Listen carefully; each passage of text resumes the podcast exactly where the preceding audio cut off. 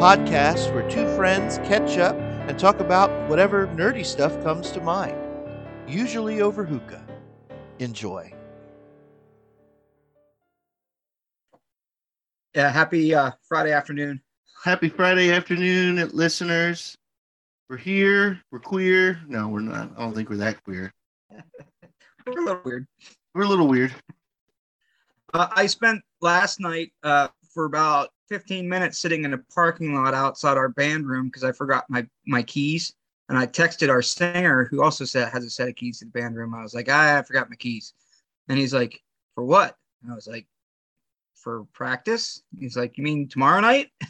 And I was like, son of a bitch.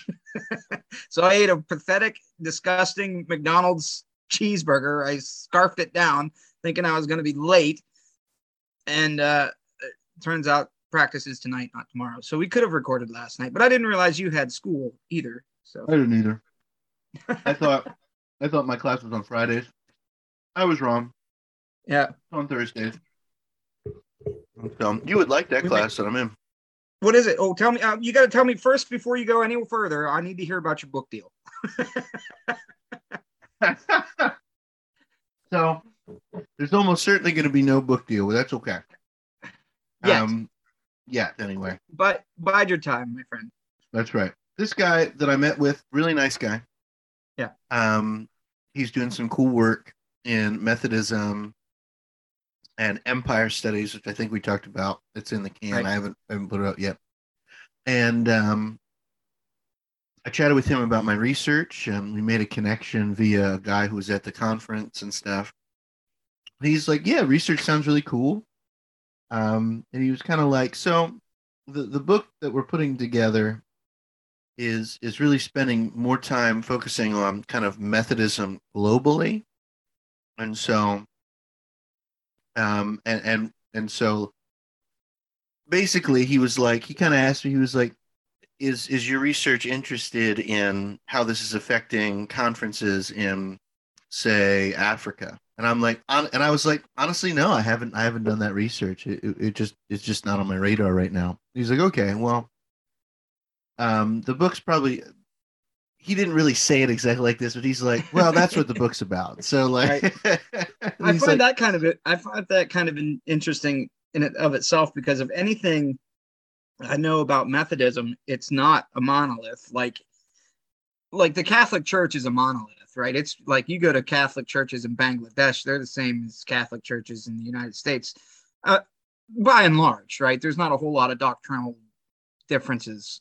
Like, pretty much everybody marches to the same beat that has not been my experience with Methodism at all. So I don't know how you could even do research on a global Methodist church that's so fragmented and and disparate.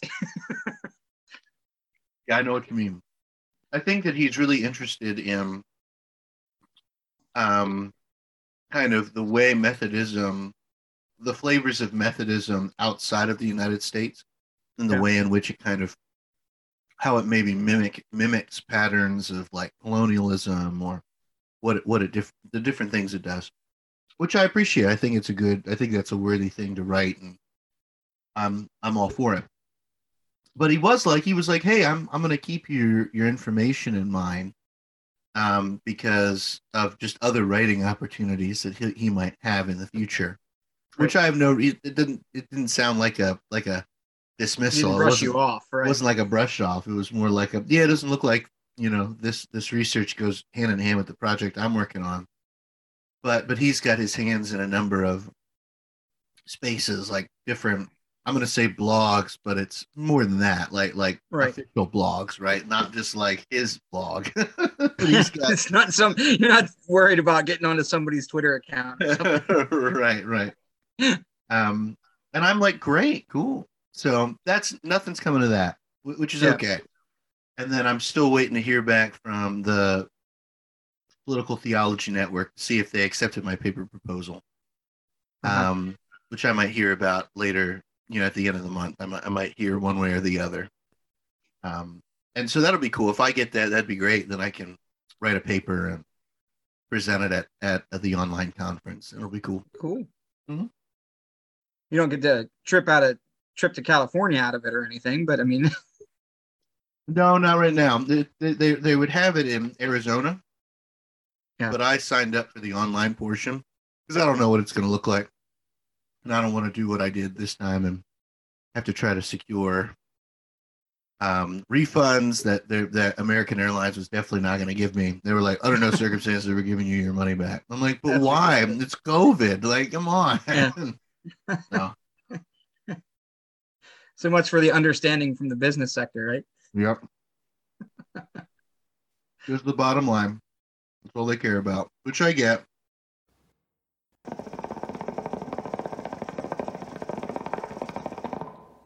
Yeah, man. And then and then like classes are going well. I've started all my classes. I uh my class last night is called Evil and Suffering. Um That does sound up my line. the the readings look cool, which is the main reason I think you'd like it. And the professor, this is the first time I've had this professor. She's really great. She's she's very thoughtful and very like this is her thing. Like she she studies um She's that's her thing. Like evil and suffering is her thing. Like I don't know how that how well that goes in a bar. You know. what do you do? I do evil and suffering. I do evil and suffering. That's what she Okay, studies. uh, I'm moving on then. right. Like nice to meet you. Like- but she studies like she's been studying for 20 years. She's like, Yeah, I'm fascinated by it. I'm fascinated by what we name when we name evil and what all that means and the depths of human suffering and but she's very Yeah. sweet, she's very nice and and um we've got people in the class like who are in there's this one dude who's in data science he studies data science at the master's level and he's like i took this class because i had to take a class outside of my department in order to graduate and He's gonna uh, be on tech support a lot. That's why. yeah exactly and he's like and he's like and uh, you know i just want to know if evil is real. And and she's like why why do you ask that? He's like well i don't know if evil is real. And she's like well i mean i guess that's a good question to pose in a class on evil and suffering but uh we, we will see you know. And so it'll be good. I think it'll be fun. Ooh, sorry um listeners i'm eating and drinking lunch at the beginning of this. Don't worry. We'll we'll put an end to it soon we'll be talking about evil and suffering a lot this next quarter, I guess. We, we might. we might. I, I'm gonna be once once the reading goes live, I gotta start doing some reading for that for next week. And we're reading Dostoevsky, a, a, an essay by Dostoevsky, who's a Russian uh, Yeah. novelist that I really like. If you've read Crime and Punishment in high school, you've read Dostoevsky. Mhm. Um, I secretly love Crime and Punishment. It's not. It's it's one of those books that I'm like, God, I can't get enough of it. I think it's great. You know. Um, but Dostoevsky is sort of this, like, if you've gone through the public school system, listeners, you essentially know Dostoevsky as the guy who wrote Crime and Punishment. But like Right. Dostoevsky is this actually rather brilliant Russian Christian thinker who who's like kind of explores all of his themes in all of his books, you know, and explores themes of God and suffering and and the human condition and the state and all of this. But he's this Russian Orthodox Christian who, um, as far as like Christian Russian Christian thinkers go, like people are like, well, Dosto, we have Dostoevsky, and and like even like Frederick Nietzsche is like, well, yeah, it's true, you guys have Dostoevsky. Guy, Nietzsche's like Nietzsche's like that guy knows what he's talking about. Dostoevsky, he's, he's pretty darn good. And uh, and so we're reading a an essay he wrote called Rebellion, where he he's I haven't read it yet, but I know a bit about it where he just talks about um he he, he thinks that evil, like the existence of evil in the world, is is the argument for why we should is is really the only valid argument for total rebellion against God's world order. Like like like if there's one thing God should be able to, to fucking figure out is evil.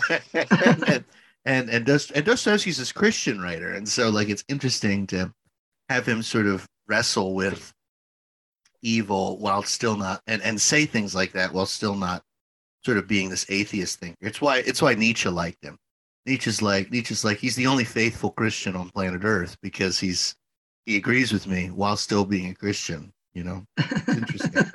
so I'm excited for that. Mm-hmm. I always get I always get uh, confused about things whenever people start talking about the nature of evil and the nature of suffering because I, I just don't believe that uh, that it's separate from. I don't think it's different from everything else. I just think it's maybe consequential of it. It's it's what makes me think about God maybe not caring as much about us as we think He does. Hmm. you know, so I don't know. It, it just you know when there's a, a leopard eating a, a gazelle, you know, there it's just it's just under the same auspices that God has created us in. So, you know, do you call it evil or do you call it lunch? Right. Sure. So, I don't know. I have to explore that dichotomy a little bit more whenever once you've finished your Dostoevsky. Yeah, we'll have to. I, we'll have to ask. We, we could we could ask Meatloaf. You saw Meatloaf died yesterday. Oh yeah, poor Meatloaf. Yeah. He, I think get... I, I think I read. Yeah, I didn't want to get the jab. Yep. I think I read that he died of COVID complications. Mm-hmm. He was one of those guys that was like, well, if I die, I die. Well, you died. So I don't have a. Is that evil? Uh, I don't know. I think it's just kind of karma. we'll switch to Eastern philosophy, right? right. what do you think about that? Would you classify something as evil, or would you classify something like as like unfortunate? and and how do you distinguish between the two? Well, I think for me, if, if for me personally, I would say that Meatloaf's death was uh, him being very stupid, and uh, and and he well, could he was also he was also seventy four and huge. I mean, that's true too. I wouldn't classify that as evil, personally, for me. Parts of the Christian tradition that I really respect would disagree with me on that, and so I kind of am in this kind of strange mode of, uh, you know, mode of thinking when it comes to like that situation or a situation like that. Dostoevsky would say, I don't know if he would say it in this essay I'm going to read, but any example of human suffering or really creaturely suffering at all, it's not just humans. Dostoevsky cared a shit ton about humanity. He was an existentialist in that way, but but would point to any kind of human, any kind of creaturely suffering. He would say that uh, creaturely suffering particularly innocent creaturely suffering, particularly the suffering of children, if it were to be in God's plan, and if God were to use it to do like like use it on purpose, not just that God could happen to use it to make good, but like if its existence was purposeful towards God's good intention, um, Dostoevsky would say that that is a good enough reason to like give back your entrance ticket into heaven and be like, you know what, fuck you, you know, like, like, um, and and in this case, like, and maybe that's what the essay will be about. Like, in this case, it's a true rebellion. That's sort of one of the things that that commentators in Dostoevsky find really compelling about his argument is that rather than so like somebody like Friedrich Nietzsche. Nietzsche doesn't believe in God. It's not really mm-hmm. rebellion for Nietzsche to to be like, yeah, you know, fuck fuck the light of heaven. I don't give a shit. Like like Nietzsche didn't believe in it. So like for right. Nietzsche, it's it's just it's just par for the course. For somebody like Dostoevsky, as a as a devout Christian person, um, to say that there is something, you know, to say not that God isn't real, not that that God is even working towards goodness. You know, Dostoevsky believes both of those things. Dostoevsky says, though, however, if if God works towards goodness using the suffering of children, then we yeah. should re- we should rebel against that God. we we should right. we should storm the light of heaven, or say, no, you don't get to have me. I choose somewhere else. Like I choose damnation right. over them. Right. Um, I think that'd be I think I'd be uh, with Dostoevsky on that philosophy. Yeah, Yeah, I would too. I, like like I, I really would. I, I, I find I find that sort of moral reason to moral reasoning to be unassailable.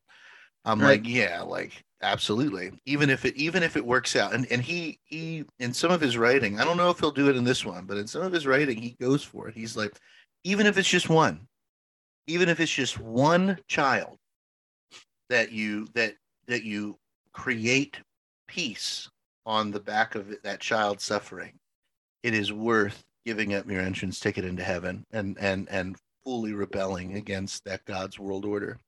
And Dostoevsky comes to the conclusion in his writing, you know, for himself, like like as like how does Dostoevsky work with it as a Christian? He he comes to the conclusion that that sort of definition of evil, evil from a you know what evil is, um, is that which has no purpose. Like it's sort of the only thing, only way Dostoevsky can kind of sort of reason morally out out of the trap that he sees, right? Like he says, well, evil then has to be that which is useless, that that which has no, um, there is no redemption for it. There is no purpose behind it. So Um, would he would he say there's no such thing as a greater good? Yeah, actually, I, I think this is what makes Dostoevsky's position rather um, rather extreme and also really compelling. Like he he rejects sort of utilitarian visions of the world entirely, um, at least as best as he can, you know. And and and he says, and he says, no, the, the there is no greater good. There is simply the good. If God were to create the greater good based off of the the suffering of of of anyone, but in particular for Dostoevsky, an innocent. Right. Um, that is that that is a sign that says that morally we must rebel against that God's world order, and we we we we can't go forward into the kingdom of heaven. Any kingdom of heaven that is created on the back of human suffering is not the kingdom of heaven for Dostoevsky. Um, and and so for him, he So he would say that that Jesus' suffering was pointless. Actually, he might. He might say that. He well, he rejects. So he's a Russian Orthodox thinker, and and and this is this is a difference between a sort of a Protestant worldview and and the Orthodox worldview. Um, Protestants tend to imagine the crucifixion as the sort of site of redemption, and the and the Eastern Orthodox folks do not. Eastern Orthodox folks imagine Christmas as the site of redemption. Right. Uh, and so Jesus' suffering um, is something that Orthodox folks reflect on. It's it's not that it's unimportant. It's just that it's not salvific. It is it is sort of the um, the consequence of what happens when God enters into the world.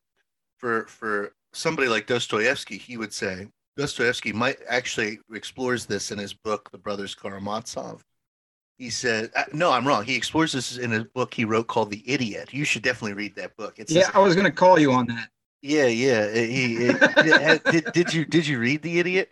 Have you read No, The I Idiot? I've never read anything. so so like Dostoevsky writes this book called The Idiot, and um, and it's a and and it's it's supposed to be this allegory about what would happen if Jesus returns um, in 19th century Russian society.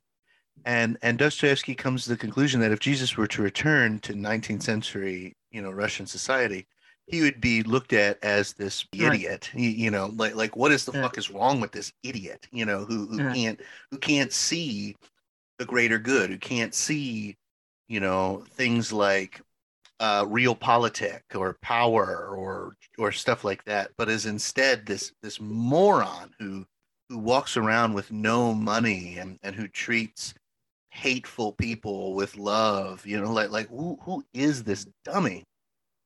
And so for and this is this is frankly just good Russian Orthodox thinking on on the person of Jesus, you know, who who why is Jesus crucified?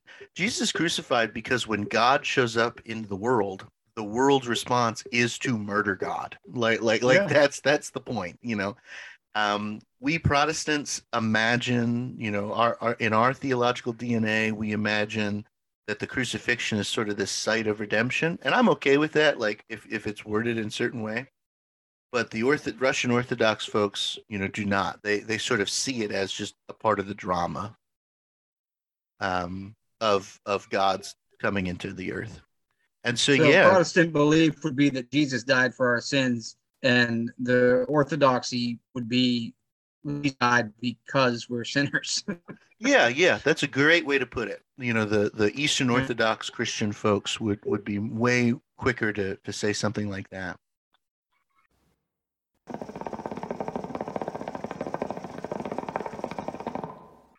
That and so for Dostoevsky, yes, Jesus' suffering is is um, meaningless in that there is no purpose behind it.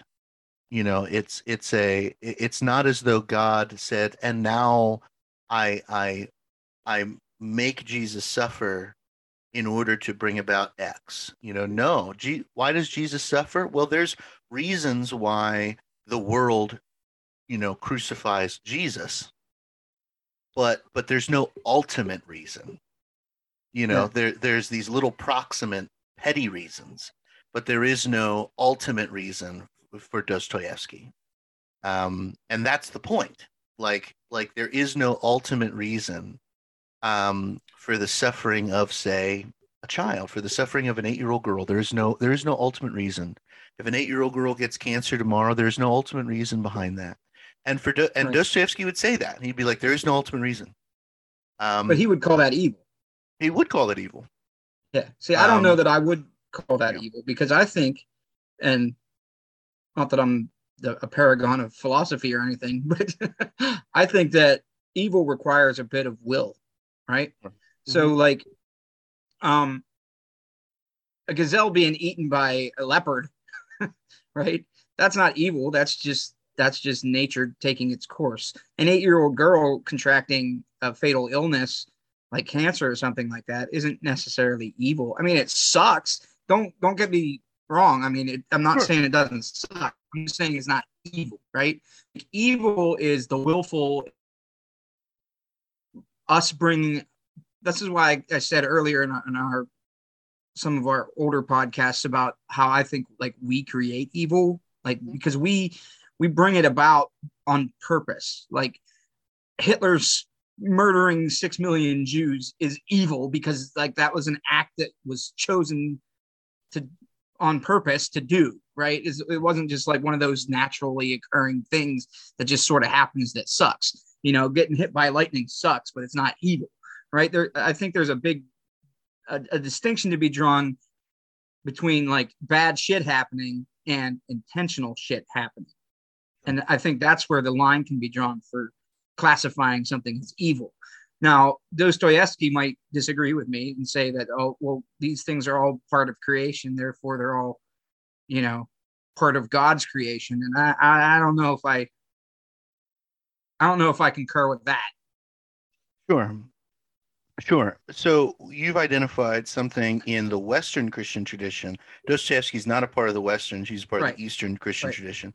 Right. In the Western Christian tradition, we we often differentiate between moral evil and natural evil. Right. And what and what you've described is natural evil. You know, uh, this sort of this sort of why do we call it evil? Well, we call it evil because of the kind of suffering that it brings upon human beings and and there's a sense in which um, um, we might say if if a horrible accident of of the weather, you know, mur- kills our loved one, um, our response to that might be similar to if a human being murders our loved one with with a with a gun. We we we still we still feel the pain. You know, the pain is We the still pain feel the there. pain, but we feel the pain differently. One one is like grief and one is anger. yeah i think that's fair i think that's fair um we the western tradition just just still calls it evil we just label it differently in terms Right. of natural evil and moral evil natural evil is what you're describing you know th- this this kind of the the kind of day-to-day unfortunateness you Yeah. know of of of existence um dostoevsky would say i think dostoevsky might say that there's no such thing as natural evil, that that everything is moral evil, even those unfortunate things, and and it's precisely because of Dostoevsky's um, vision of creation as being sort of um, uh, more than sort of machinery. The Western Christian tradition at times has a hard time um, with seeing nature as more than kind of living robots. Sometimes we have a hard Right. time with that. Um, Not always. But I certainly do. Yeah, I yeah. certainly do. I would say anybody that has like a, a a scientific background wants wants the machinery to be in place, right? Because the machinery can be explained, it can be predicted, it can be replicated, and it's comforting, right? Like it's in a in a way, um, faith is is frightening because it's not concrete, right? So the machinery, the, the the machinery of nature is uh more palpable to absolutely. me absolutely and and it's to me as well you know i'm, I'm sort of we're sort of baked into that into that mindset dostoevsky comes from a very different background um, Mhm. even as a even, even as a modern even as his 19th century guy who's effectively post enlightenment you know all that stuff like he's as this eastern christian thinker um, sees in creation a kind of a, a, a, a morality sort of throughout creation this is why uh, Gregory of Nyssa, also an Eastern thinker, you know, folks that I like, you know, have a hard time with with saying, um, what am I trying to say? With we'll we'll, we'll say things like, um, they're we'll see in creation the, the kind of drenching of of God's presence and and the drenching of of a kind of a of a of a telos of an end to creation. Creation creation is ordered towards the good, as far as Gregory of Nyssa is concerned, and and for a lot of Western thinkers, you know, kind of by the at least by Thomas Aquinas, and by the close to the Enlightenment to the medieval period, the West is like, well, maybe it's not. You know, maybe only human beings are oriented towards the good. Maybe maybe the rest of creation isn't, and and and it's just sort of neutral. You know, at, at and and stuff like that. Dostoevsky's like, no, that's ridiculous. Like, but it's but precisely because I would like to talk to him then because I want to understand why that's how that's ridiculous. I mean, if you all you have to do is observe like the environment, obs- observe our history, observe uh, look around you. Everything is geared towards entropy, right? Everything is coming apart slowly. Sure.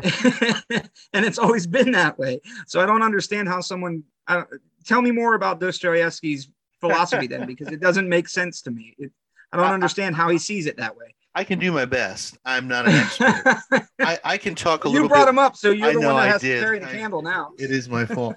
Um, I can talk about the Eastern tradition sort of in general, like so, right. which Dostoevsky lives in. Like, so the Eastern tradition in general has, like I said, this kind of very creaturely vision of the whole of the entirety of creation. They, it's not as though they're sort of disenchanted or not connected to Western philosophy or stuff like that. It's just like their their emphases are different. Cre- creation is um, concrete, yes, but it doesn't really follow rules in the same sort of way. Or rather, the rules that are in place are followed the same way we sort of follow rules that are in place. Like we have certain kinds of will and certain kinds of um, creativity in our in our lives that allow us to push and prod and and innovate. And so there's a sense for a lot of Eastern Orthodox thinkers where they're they're really sort of okay. Like on one hand, Eastern Orthodox thinkers never were against evolution, and they are like like you would be hard pressed to find an Eastern Orthodox thinker who felt um like uh nervous about say like Darwin. They'd be like, yeah, Well, of course. Let's be let's be clear. Most Western thinkers aren't against that either. That's a, You're right. a relatively small segment of people that that are clinging to that for social power, not not because they've thought about it. You're correct. You're correct. But like, but like, there's there really has been no like anti-science movement in the Eastern Church. Nowadays there are, but that's just because, you know, the right Entropy. right right right wing nut jobs are everywhere. But like historically, historically, there's not really any of that. Um, so when the Eastern Church, so so let me dial it back. So because of that, there is a sense then in which, and, and we've talked about this before in the podcast. There's a sense then in which the entropy that you're talking about is um, uh, a bug, right? Like it's not a Mm-hmm. feature of creation. We would call that the fall, you know, Right. like, like uh, although a lot of folks in the West sort of wouldn't, like a lot, because a lot of Western folks, sort of the Western theologians adopt more of a mechanical view of nature. There, there's that sort of idea of death being a part of the fall or entropy being a part of the fall sort of gets smoothed over in the western in western thinking and we just think about other things um, in the eastern thought it's very much part of the fall and because things like death and suffering and entropy are part of the fall dostoevsky is able kind of as he reflects on god and evil in in his work is able to to say something like this insight of the Eastern Christian tradition is true. A, he confesses it's true because he's an, he's a Christian in that way. But B, it, it's true. It, we have to affirm its truth. Otherwise, the kind of moral dimension of God, what we claim God is, um, uh, will be demonstrated to be false. You know, like it seems like Yeah. a circular argument, but like it's really just a theological argument. Like theology begins with what we know about God and then goes after that, whereas another form of discourse starts in another place. And so for Dostoevsky, he has no problem naming all of this tremendous evil and suffering. And in his books, he he is not shy about suffering. Like he he does not present a rosy picture. It's Right. bleak shit. Um, for Dostoevsky, he presents the sort of the reality of evil and suffering as human beings experience it, and then and and looks it in the eye, and then essentially says not that it's an illusion, but that it's um, the way it fits in our kind of worldview, the way it fits in um, our linear narratives of our lives is not um, it's not a feature it's a bug. It ruptures up and and and sort of ruins the way in which human beings are are meant to live and are supposed to live and so any attempt to find comfort in say the meaningfulness of one's suffering Dostoevsky would say you, you you've already committed both a moral failure and a theological failure. If if suffering has meaning it means that god has that means that it's a part like like ultimate meaning. It means that it's a part of god's plan for the world which makes god not just a, a, a dick but it makes god a baby murderer. It makes god and, and it and it and it and it calls into question every single thing that the christian tradition essentially says about god as being true. Uh, God of love, God of mercy, God of justice, all this stuff. Um, and for Dostoevsky, as he reflects on it in, in in his life, like as he reflects on it existentially, there's a sense in his work, um, and I, I, tend to think that there's something to this that that we we don't spend enough time in. in. When Dostoevsky reflects on it sort of personally, like existentially, he he says um, it takes a great amount of labor to come to the conclusion that that um, human suffering and evil um, is just sort of a part of the narrative. Like we have to be trained to think that way. Um, but instead, but in our own lives, we experience it as a rupture. Um, if I if if the next day I woke up and turned to my wife and saw she was dead, it would hurt horribly. But not only would it not only would it cause me immense grief, it is incomprehensible because there's a sense in which even though we know we will die, um, death ruptures into our lives uh, no matter what. We can't really be ready for it. We can't really be like, yes, well, she died, you know, like like instead Yeah. it's it's a she she's dead. It's all over. It's done, you know, and and and my life has been ruptured into. And then we must go through the process in order to to find meaning in it. we have to invent and create and do all of this. For Dostoevsky, he's like, mm, there's just no meaning. That's that's why it's evil. That's why suffering is evil too. Like in Dostoevsky's mind, it's because there's no yeah. meaning for it. There's no ultimate. Well, I, I I understand what you're saying. I don't mm-hmm. understand. I don't understand how one can draw that conclusion that there's no meaning to it. I mean, obviously, we draw meaning out of tragedies to comfort ourselves, sure. right?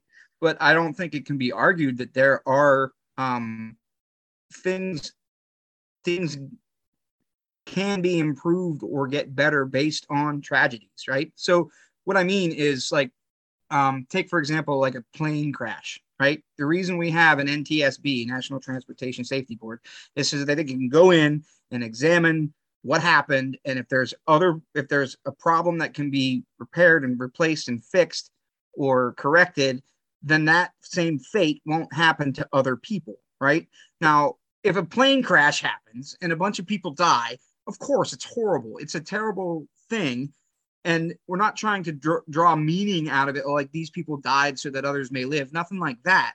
But to say that they that there's nothing gained from it i think is just a failure in observation because like we know now that uh you know this component is weak or this component doesn't work properly. And and for everyone else after that fact they benefit in a way from the deaths of those individuals on that plane. And that's an extreme example, but the point is like I I don't see a problem with with gleaning meaning or or, or advancing our uh, knowledge based on observing a tragedy.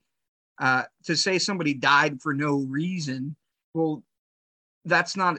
I don't see how you can draw that conclusion, and to say that it's meaningless is it seems it seems a little obtuse to me. Can you sure. can you go a little further on that because I'm I'm just having trouble wrapping my head around his philosophy of it. Right, right. I can do my best. So I, I don't disagree with you at all. I think uh, in what you're saying, I think that Dostoevsky wants to. Rem- if Dostoevsky were here, he'd probably say something like, um, "You want to get your uh, the cause and effect correct, right?" Okay. And so he would say, right he he would I don't think he would use the language of ultimate meaning. I'm I'm sort of using that language, but right. I think he would agree with it. He would agree with it. Um, if we were to say that the reason why these folks died on the plane was to protect future fl- flights, was to protect future people on future flights, Dostoevsky would be like, no, that yeah, is, I would not agree not with it. that. And and I would and I know you wouldn't. Like I would, would agree say, with well, these people died because of this, and because they died, we are able to ascribe some meaning to not to say that we sacrifice them so that other people sure. could live. That's not what I mean. But like there is a meaning to it. There is a there is a, a not I guess it's a result. Like we learn from the results, right? Right, right. And Dostoevsky would agree with that. I, I think that right. he would he would want to push back on your use of the word meaning, right. um, and and would say, yeah, like there's there are there are things that um, good can come, has the potential to come from suffering and evil. It, it, it can, but that for Dostoevsky doesn't justify suffering and evil. Okay, I, am I'm, I'm starting to get it. right, right. Like like he he'd be like he'd be like, well, yes, like something good can happen from this, but that is not a good enough reason to allow suffering and evil.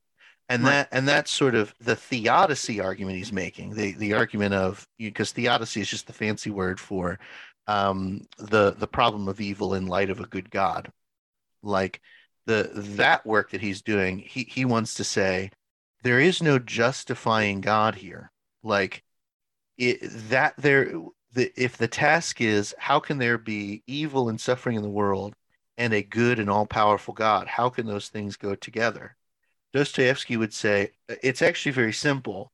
They the only way that um, uh, question makes sense is if you assume that evil and suffering have some somehow some kind of ultimate purpose in light of God. Um, and and for Dostoevsky, he wants to say there is no ultimate purpose to suffering and evil. There is no stamp of approval. Are there things that can happen in, from a creaturely perspective that are good after a tragedy? Yes, sure. But that doesn't mean that God allowed evil so that that good thing can happen. Right. It, it the for Dostoevsky, the definition of evil is that which has no purpose. It, there, so if I were to, you know, using the language of meaning and purpose through as Dostoevsky would use it, Dostoevsky writes his books for the purpose of perpetuating his philosophy, having Russian people think through things, whatever. Um, mm-hmm. there is an ultimate. Well, if anybody knows about suffering, it should be the Russian people. it, it should be the Russian people. That's right. You know, and, and and for Dostoevsky, be like, hey, like there there is an ultimate purpose for this. For and remember, he's he's an Orthodox Christian. He's an Eastern Orthodox Christian, and so when he says what when when he's thinking about meaning and purpose in creation, he has in mind what what the church teaches is the the meaning and purpose of creation, which is to be united with God. Like like that's why why is there why is there stuff? Well, there's stuff so that we can be united with God. Like that's mm-hmm. why there's stuff. God said God wants to give God's life to something that is not God. And so God creates in order to do that. That is the ultimate meaning and purpose. Um, evil for Dostoevsky does not does that is not what it does. Evil does not work to make that purpose happen. It is purposeless. And because it is purposeless, that is what makes it evil. That is what gives it its chaotic, its its its sort of abyssal, you know, like like puzzlement, you know, like like as we as we think about the Holocaust, we can come up with 80 reasons for the Holocaust. But but like when we really look at pictures of people in Auschwitz, we sort of go, mm, "There's really nothing we can say about this." Like, like yeah. we, it's it's it's so evil. It's so it's so purposeless. You know, all of the purposes we can come up with that the Nazis came up with to do this sort of mean nothing in light of the fact that we're looking at a dying child. Mm-hmm. God, it's it doesn't mean anything. And for Dostoevsky, he wants to affirm that because the moment we say no, there there can be a meaning here, an ultimate meaning, then that is that then we're starting to talk about the ultimate.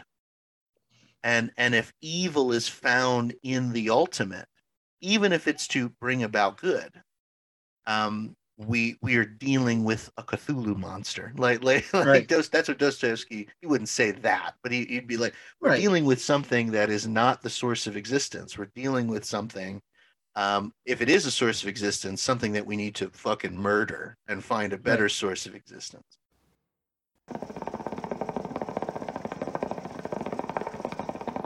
Let me posit this to you then. You mentioned about how, you know, the the point of creation is for for God to give life to things that are not God, right? Mm-hmm.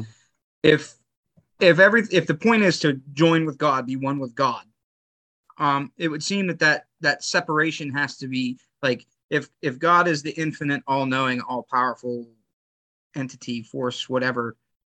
Um, in order to be separated from that, there would have to be some sort of hierarchy, right?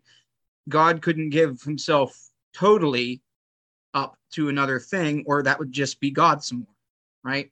I see what so you're you, saying. Sure. Yeah, yeah. You would have to have some sort of separation, some sort of distance between the origin point and that which follows it, right? Sure. What if what if that is what we're terming as evil is simply God's way of fragmenting his essence so mm-hmm. that there is a difference, a separation between the one true, right, and good and that which follows it. Because if you eliminate all that, if you eliminate all the negativity, if you eliminate all the the that which we define as evil, wouldn't you just be God again? Wouldn't you just sure. re- reabsorbed back into that one entity? There wouldn't be a fracture, or wouldn't be a separation. There wouldn't be a creation because there wouldn't be anything to be created against, right? Like I see so. It's sort of like uh, you wouldn't you wouldn't know about happiness if there wasn't sadness, right? And you wouldn't know about joy if there wasn't sorrow. These these sorts of things. So maybe that is the essence in which God, how God creates by by allowing these sort of things to separate us from him, it, whatever pronoun you want to use. What do you think about that? I think that's uh, interesting. I think that I, I do. I, I think that there are there are folks who would agree with you, and I don't. I don't. I'm not think, saying that's the way it is. It just sounds. No, no. kind I, I know what you're saying.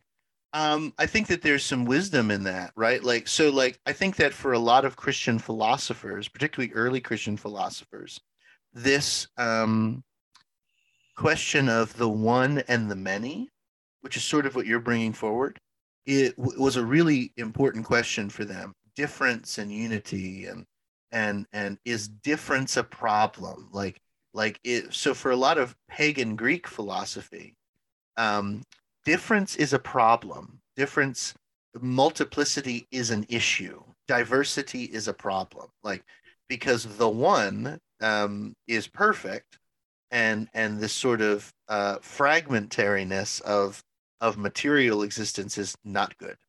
Um, and so there's this sort of live tradition of Greek pagan thought of them trying to figure out how to get back. There's this there's this Greek word called henosis, Uh-huh. um, which uh, some um, pagan philosophers would say is is what we need to go for. And henosis is this notion of of the material world um, coming back together with the one, um, and and becoming uh, one. Heno, you know, the this sort of Right.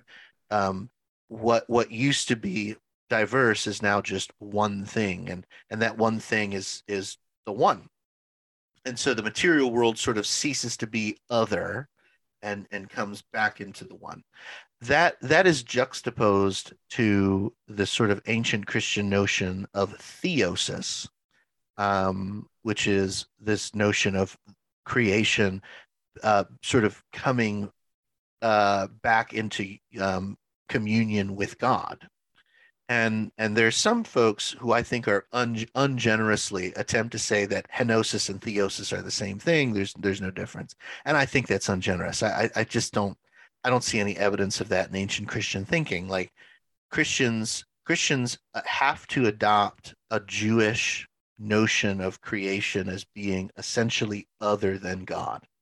That we do mm-hmm. like like it's it's built into the Hebrew scriptures before the New Testament existed all Christians only read the Hebrew scriptures. Like like Right. we we adopt this this sort of Jewish Hebraic notion of creation and God being two different things, and and and God and God having no interest in in something otherwise, like like no interest in Right. creation disappearing. Um, and so we adopt that and we begin to say, well, what is this sort of image? What how can we imagine creation being unified with God without um, getting rid of difference. Um, because that's sort of the problem then. Christian, ancient Christian philosophers against these sort of pagan philosophers have are, are obliged to say difference and multiplicity is good because our scriptures tell us that creation is good. And so we, we, we can't just say, no, it's bad because it's hard, right? And so what we end up what a lot of Christian philosophers pull on is is this is this image of the burning bush from the story of Moses. Right. Um, and they say the burning bush is sort of this microcosm of what creation being infused with and being unified to God will look like. The bush is alight with fire, and it doesn't consume the bush. The bush isn't consumed in the fire, but the fire and the bush are one. They're together while still sort of not being the same thing. And and for a lot of these Christian thinkers, that's sort of the vision of theosis. The vision of theosis is creation is still creation, and it is a light with the life of God, as if it was the burning bush. Um, and so for them, the, this the the kind of uh, uh, dichotomies that you're drawing that I think are interesting and and there for for them that is that that that would be um, unnecessary. Um, it, it's it's a pure plus. create for creation to experience joy and happiness and unity with God, creation doesn't need to experience pain and suffering and disunity.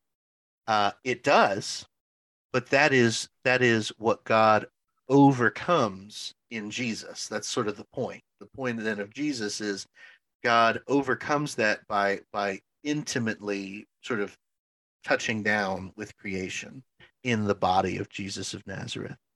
Um, uh, that that's a sort of an Eastern way of talking it through. Like it, it's not totally anathema to the West. I quite like it, but like that would be a very Dostoevsky uh, thing. I'm not sure I understand him.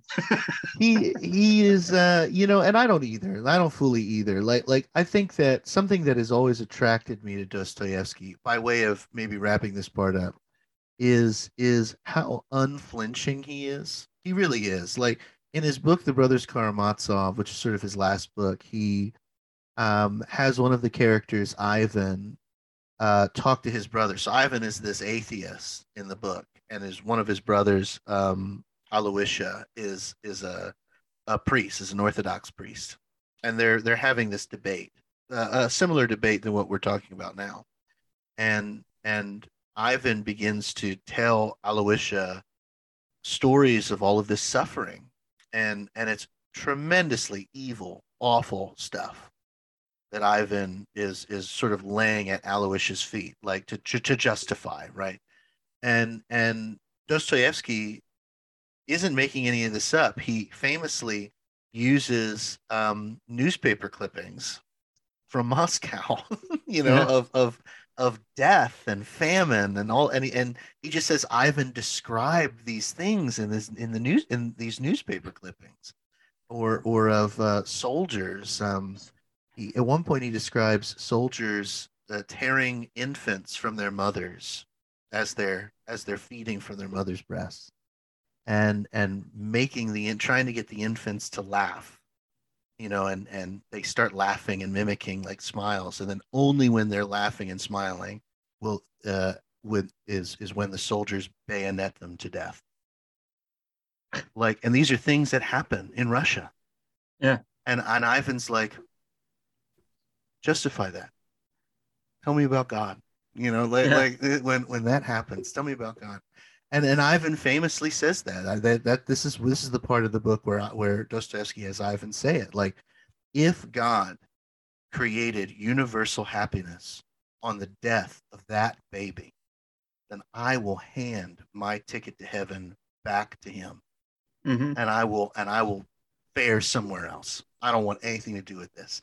Like like right. it's it's it's a powerful argument, and that's what I like about Dostoevsky. Even though his vision for sort of the world is what I would call an enchanted vision. Like Dostoevsky has no problems imagining demons and angels and fairies and and you know he has mm-hmm. no problems imagining this kind of world of many um, forces you know and i do that too to a degree but dostoevsky imagines it way more than i do um, he he's still such a penetrating sort of moral thinker like because i find myself unable to argue with that right like i really can. Like i find myself not able to argue with the, at least from the god perspective right? Like well i i understand but but i don't understand um why.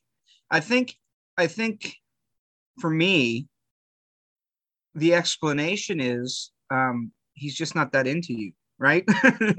The the explanation is that our perception of God isn't a fully realized or fully informed perception of God. Like we don't, we as individuals, we as children, don't understand the grand scheme of things. And sure. perhaps, like children, we assign our own, um, and I see this with my daughter. I'm sure you see it with your daughter.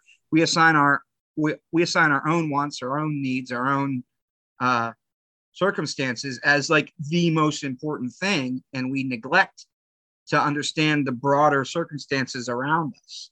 And I think that um, it's it's helpful to me in terms of understanding this to recognize that like maybe I'm just not as big a deal as I think I am. right? Sure. Maybe maybe I'm just not as important as I think I am. And that's just not to say that I'm not important.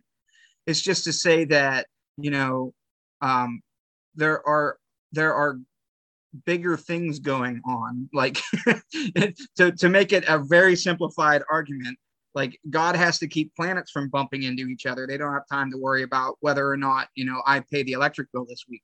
Or, or whether or not the Steelers win this week, which they didn't. They got murdered, like I told you. But but the point is, like, it's helpful to me to I'm, I'm more comfortable understanding that like it's it's not all about me. Sure. and for and for some people that's hard to hear i think.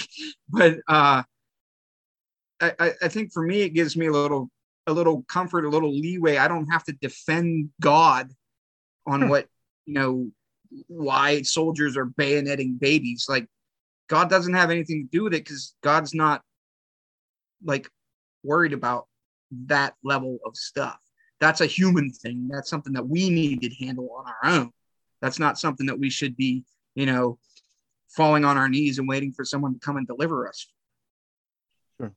do you, Sure. do you understand what i'm saying I Like- do, I do. But I, I also want to remind you that like that particularly that last thing you said, like like very few Christians in the history of the tradition would say that that is what we need to do. You know, like Right. very few Christians would say, no, no, in the face of such evil, what we need to do is sit on our knees and beseech God to to put an end to it. Like, and that's Right. it. You know, like Dostoevsky definitely wouldn't say that. you but know, he- but they, but those are the same people that would claim that god's all powerful and that god can do whatever god wills at any time sure.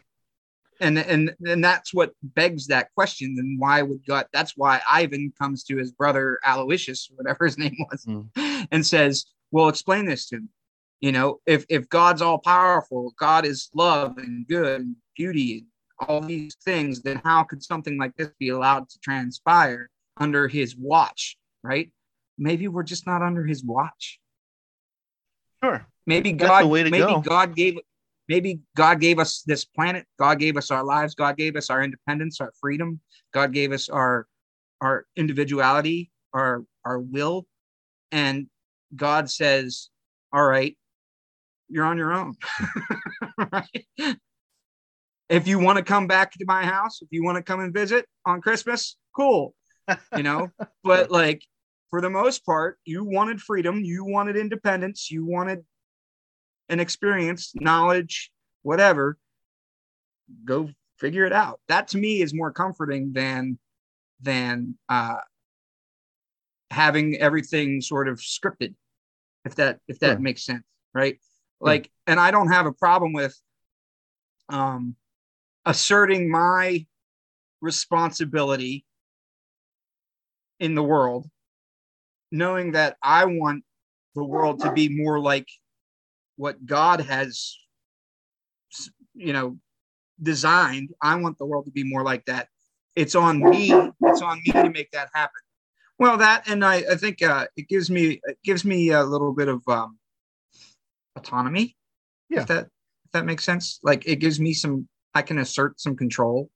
It's not that that i have to deliver all of my will and my condition to another thing. I was given life i was given freedom i was given knowledge and i have the autonomy to do what i what i want to. What it happens to be that i want uh i think for the most part what jesus wants right Sure. so like and i think that it's more important for god like uh, let's put it this way if i were god i wouldn't want to tell you to love Sure.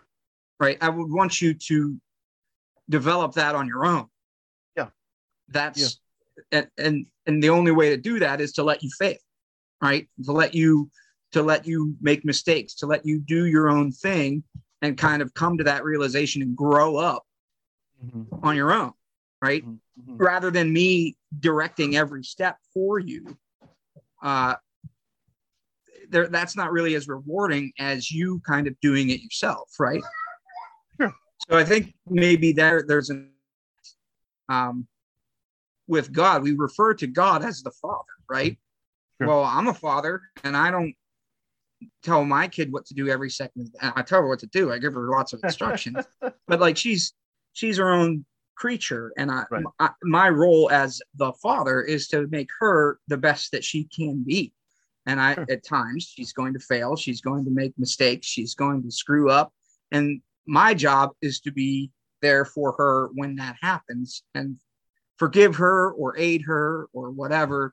And that's my role as a father. I think that's why it's a, a good analogy for god as a father Yeah. right this Mhm. is is same same sort of thing. It's more meaningful in an existence to to kind of make these decisions and kind of formulate your your life and your reality with your own with your own will right? Now we don't always get what we want. That's not what i mean. But we have the power to affect what happens um which would suck if you if you were just like in this hierarchy where your your role was down here and that role was up there and all you were to do is serve that thing what's interesting about god and what's interesting about jesus is he says no no, no don't serve me serve each other you know Sure. and, it, and he puts the responsibility on us to Mhm. do that Mhm. which makes us stronger better happier etc Yeah. makes sense it does. It does. I like it. I like it. That'll be the final word in a okay. in a in a uh, heavy uh, but still very good yeah episode. so stuck at dostoevsky Stuck it. Yeah, you're wrong, Dostoevsky. Yet again, we proved him wrong. Proved him wrong. Uh, friends, thanks for listening. This has been an episode of Fuga Chats with Matt and Ethan. We will see you next time.